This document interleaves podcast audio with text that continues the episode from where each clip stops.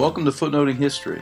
This is Ryan, and today we will discuss the Southern invasion of Missouri by Confederate General Sterling Price and the defiant defense of Lexington by Colonel James Mulligan, and how he thumbed his nose at the invading rebels in a manner that made him a national hero.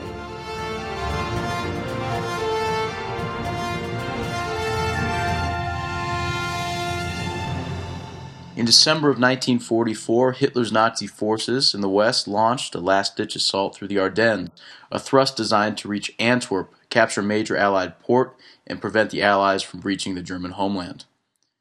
The Ardennes was defended by two American divisions and bore the brunt of a German assault launched by three armies, more than 250,000 troops, in what some historians have called the deadliest and most desperate battle of the war in the West. For Hitler's men, who had been pushed back from the beaches of Normandy and through France, this was the final push of the war, one designed to knock the Allies back to the coast and perhaps out of the war long enough to allow Germany to concentrate their efforts on the surging Soviet forces to their east. Though the German forces achieved early victory, the Allies, under command of Dwight D. Eisenhower, rushed forward to meet the Blitzkrieg head on. At the crucial road juncture of Bastogne, American forces led by the 101st Airborne made a heroic stand. Arriving in the city on the 19th of December, the 101st moved into position on the outskirts of town just as the Germans were pushing forward. The standing order given to General Anthony McAuliffe on the morning of the 19th was simply to hold Bastogne, but hard fighting on the night of the 19th and the morning of the 20th meant that by the 22nd the situation had become desperate. Bad weather prevented an airdrop of much needed ammunition, and the loss of the division's medical company on the night of the 19th meant that wounded soldiers lay suffering without attention or supplies. Around noon on the 22nd of December, four Germans arrived in the American lines under a white flag of truce and announced they sought the surrender of the town. Given the terms of surrender, McAuliffe replied simply, To the German commander, nuts, the American commander. The German officer, not understanding the correspondence, asked, Is this reply a negative or affirmative? To which he was told, The reply is decidedly not affirmative. He was told simply it meant you can go to hell. His response became synonymous with American spirit and dedication on the battlefield. Outgunned and against all odds, American soldiers will never surrender when given the order to hold the line. But McAuliffe was not the first American to utter such words in the face of an overwhelming foe. That honor goes to James Mulligan, who gave a similar response to the rebel army that invaded Missouri some 90 years before. In November of 1860, Abraham Lincoln was elected President of the United States. The one term congressman from Springfield, Illinois, had made a name for himself two years before during a series of debates with the little giant, Stephen Douglas, in a contest for the Senate seat of the state of Illinois. Although he lost the contest, he emerged as the country's leading Republican and eventually secured his party's nomination for president in the 1860 election. When the Democrats split their ticket over the issue of slavery, they virtually ensured Lincoln's victory which was a landslide in the Electoral College, though much closer in the public vote. South Carolina ceded from the Union soon thereafter, followed by Louisiana, Florida, Georgia, Mississippi, Alabama, and Texas, forming a new nation, the Confederate States of America. Tensions escalated over the winter, eventually boiling over into armed conflict in April of 1861 when Confederate forces opened fire on the Federal position at Fort Sumter in Charleston Harbor. When Lincoln called for 75,000 volunteers to put down the rebellion in the South, Virginia, North Carolina, and Tennessee also seceded, and the war began in earnest. Throughout the North, men flocked to enlist.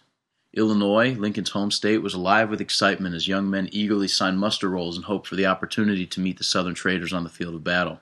Amongst the patriotic hue and cry of the early weeks of the war emerged a vocal and dedicated constituency, the adopted Irish citizens of that state. Before the war, many had questioned whether the Irish were suited for citizenship in America. Nativists, xenophobes who sought to reinforce a white Anglo Protestant version of the United States, were very concerned when hundreds of thousands of Irish Catholics arrived on America's shores during the 1840s. Fleeing the potato famine, these men and women arrived desperately poor, and their Catholicism, allegiance to the Pope in Rome, and cultural proclivities, including their enjoyment of alcohol and blind loyalty to the Democratic Party, was cause for concern among some circles in American society. Styled by some as voting cattle, there were serious concerns in the spring and summer of 1861 as to the loyalty of these adopted citizens to the Union. Yet the Irish and Irish Americans in Illinois responded to war with a vigor and enthusiasm that surprised many observers. In Rockford, Illinois, for example, a war meeting was, quote, largely attended, and editors noted that the sons of the Green Isle are not wanting in their patriotism and that they appreciated the untold blessings of America. In another meeting, the Irish speakers called for volunteers to rescue the flag of the Union. Liberty must not die, they cried. The patriotic rhetoric that emerged among Irish American communities in the weeks after the attack on Fort Sumter was met with popular response as Irishmen surged forward to enlist to defend the Union and the Republican experiment. James A. Mulligan was a natural choice to lead the organization of an Irish regiment in Illinois. Born in New York to Irish parents, Mulligan practiced law in Chicago during the years before the war, and like most Irish and Irish Americans during this time, was a Democrat. In the decade leading up to the conflict, he slowly worked his way upward in both the social and political circles of Chicago and became increasingly intertwined with local and state affairs as a lawyer and editor of the Catholic newspaper The Western Tablet. In 1857, he lived in Washington, D.C., and was a clerk at the Department of the Interior, and then returned to Chicago, where he became an increasingly prominent member of the Irish American community. He was nominated to lead a number of Irish committees and also served as a lieutenant in the Shields Guard, a unit that was openly affiliated with the Irish nationalist movement, the Fenians. When war broke out, Mulligan was an excellent choice for Governor Yates, a Republican, to select for a political commission, simultaneously consolidating control over the state and creating a strong alliance between political opponents. Almost immediately after war was declared, Mulligan began to conceptualize his small militia unit, the, Seal, the Shields Guards, as a nucleus for a larger ethnic brigade. He was supported by a group of Irish Americans who met for the first time two weeks after Fort Sumter fell. This committee organized with the sole purpose of raising funds to organize an Irish regiment and support the families of those volunteering for war. On April 25th, Mulligan traveled to Springfield, Illinois, where he petitioned the government to accept his brigade into service. He stayed in that city for two weeks, but by May it was clear that these petitions fell on deaf ears. Supported by the men back in Chicago, Mulligan was sent money, with which he bought a ticket to Washington, D.C., and arrived at the Capitol with a letter of introduction to Vice President Hannibal Hamlin in the hopes of securing federal authorization for the organization of his regiment. He was successful. When federal recruiters arrived in Chicago in June of 1861 to muster volunteers from Illinois into service, their first trip was to a brewery on West Polk Street where Mulligan had established a camp for his Irish Brigade. There, several companies of stalwart fellows who only needed uniforms to give them an excellent appearance as soldiers were put through their facings and formed in lines as visitors passed down.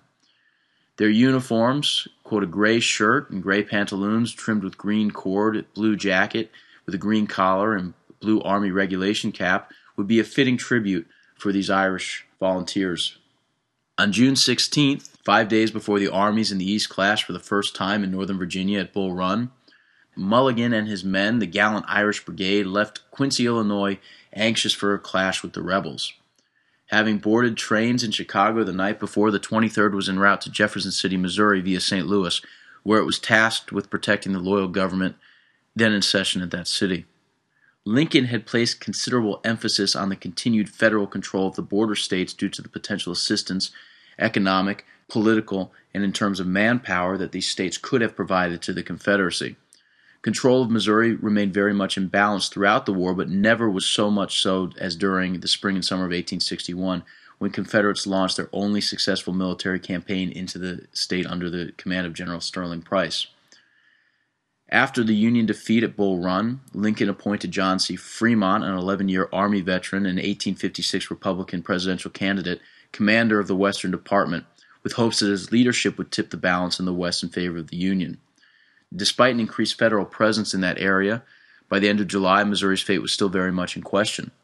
Union forces under Nathaniel Lyon did succeed in pushing Sterling Price's Confederates back to the southwest corner of the state, but success came at the expense of a tenuous 200 mile long supply line that stretched from St. Louis to Springfield.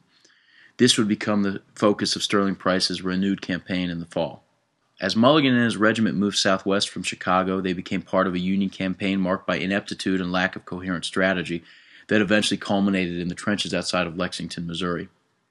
The 13,000 Missouri militia and Confederate troops under Price posed a considerable threat to Lyons, whose 5,000 troops were nearing the end of their 90 days enlistment terms. Simultaneously, Confederate feints in the southeastern portion of the state threatened Cairo, Illinois, the major base of Union operations on the Mississippi, and forced Northern attention away from Price's troops and bled much needed reinforcements away from Lyons. Recognizing the immediate threat posed by Price's army, the Federal command moved to intercept, and on August 10, 1861, the two forces met at Wilson's Creek, 10 miles south of the town of Springfield, Missouri. Despite being outnumbered nearly two to one, Federal forces achieved some degree of success early in the battle. Dividing their forces in two, General Franz Sigel, in command of six cannon and two regiment, marched 15 miles around the southern portion of Price's force on the evening of August 9th. At 8 the next morning, Lyons, with the larger body of the Union Army, advanced on the Confederate lines. The commencement of artillery fire to the north signaled Sigel's attack on the Confederate rear and though well coordinated, the joint Federal assaults met stiff resistance from their foe. The battle, one newspaper noted, raged with a fierceness seldom ever equaled for over three hours before General Lyons was killed by Confederate fire. The smoke hung like a storm cloud over the valley, the Boston Advertiser reported, a fit emblem of mourning for the departed hero. Fighting continued for two more hours when, low on ammunition, the Union forces were forced to withdraw from the field. Union and Confederate armies each suffered approximately 1,300 casualties, and the Federal retreat opened the western portion of Missouri to Price's invasion. Buoyed by victory, Price moved north towards Lexington. Concerned about the safety of that city, Fremont ordered Mulligan from Jefferson City, and the march, which covered over 150 miles, took the Irish regiment nine days, and they arrived in Lexington on September 9th, only days before Price's forces would converge. Newspapers throughout the nation watched the events unfolding in Missouri with much anticipation. On September 14th, for example, newspapers in the East reported with concern that Price and the rebels were within 40 miles of Lexington with 15,000 troops and 18 pieces of artillery. In Philadelphia, headlines reported with concern the rapid advance of the rebels. On September 17th, news began to filter in from the west that Price had attacked the city, and those in the east eagerly awaited news of its fate. Though confident that Price would be cut off from the rear, nevertheless, the siege of the city in the wake of the Union defeat at Bull Run was of considerable concern throughout the North. As Price advanced, too, public confidence in Fremont's ability rapidly deteriorated. On September 20th, reports from Lexington verified that Mulligan, though vastly outnumbered, had withstood Price's initial assault on the defenses. The New York Times reported that Price desirous of achieving an easy victory, sent Colonel Mulligan a formal summons to surrender, but received a defiance couched in terms more forceful than elegant.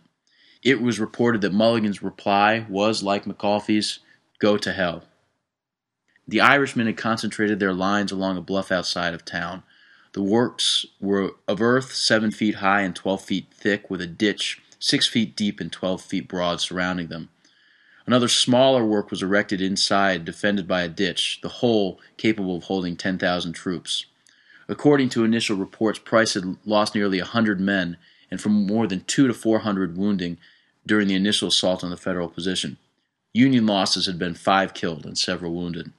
It was, one noted, a brave defense by Colonel Mulligan.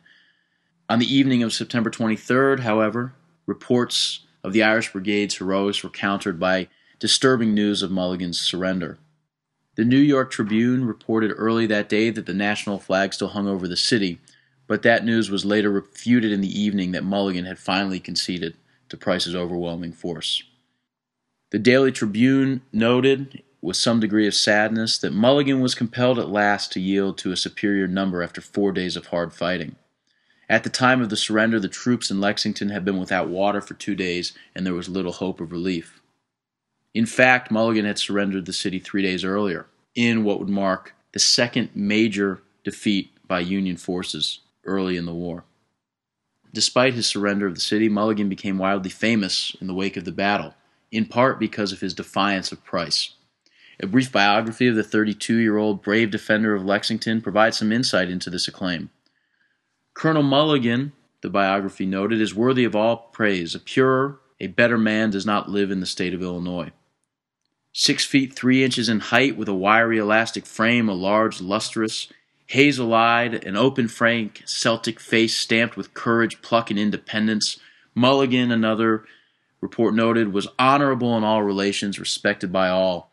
A promising lawyer when the war broke out, now he is, long may he continue so, one of the brave defenders of the Union. Mulligan, the article concluded, in one of his last correspondences before his surrender, wrote that Quote, If I die, if I fall in the defense of our laws and our Constitution, let my example be followed by all, by every brave man who loved the fame and renown of their fathers and who made us a great and honored people. Mulligan's response that Sterling Price should go to hell when asked for his surrender propelled him into the national limelight. The editor of a Wisconsin newspaper applauded the move, bluntly noting, quote, We admire his curt and daring answer. A saucy, rough, pointed, earnest, and unmannerly as it is, it speaks volumes of the colonel's commitment to the national cause. Another account of the battle had Mulligan leading a charge against the rebels who were scattered like a flock of sheep, and found the colonel in the aftermath uninjured save a buckshot through the leg and a coat riddled with bullet holes where six or seven balls and buck had passed through the green blouse he wore. In another account, Mulligan, wounded, would not give up his sword until taken from him by the main force. The Irish Brigade, another newspaper, applauded, fought for 59 hours without water, and had only two barrels of vinegar to quench their thirst all that time. Their surrender came only after Mulligan was compelled to yield to a force more terrible than the 27,000 rebels that surrounded him that of thirst. The Irish stand at Lexington was proof to many that these men, who used to civilly be styled voting cattle, have covered themselves with glory in the cause of the Union. Mulligan's Irish Brigade justifies the reputation which their native countrymen had won in every civilized nation for loyalty and higher military courage. The naturalized citizens of this country, they concluded, have been as patriotic and self sacrificing in this war as the native born. This reaction is important and shows the broader appeal that such defiance has among the American public. Ninety years before McAuliffe snubbed his nose at the Nazis, another American, James Mulligan, gave a similar gesture to the rebels who had violated the sanctity of the Union. Though Mulligan eventually yielded to overwhelming forces and surrendered his city, his response was nevertheless received with the same degree of enthusiasm as his counterpart and solidified his reputation as an American hero. This has been Footnoting History if you like the podcast, be sure to visit our website, footnotinghistory.com, where you can find links to further reading suggestions related to this week's episode, as well as a calendar of upcoming podcasts. You can also like us on Facebook and follow us on Twitter at History Footnote. Until next time, remember the best stories are always in the footnotes.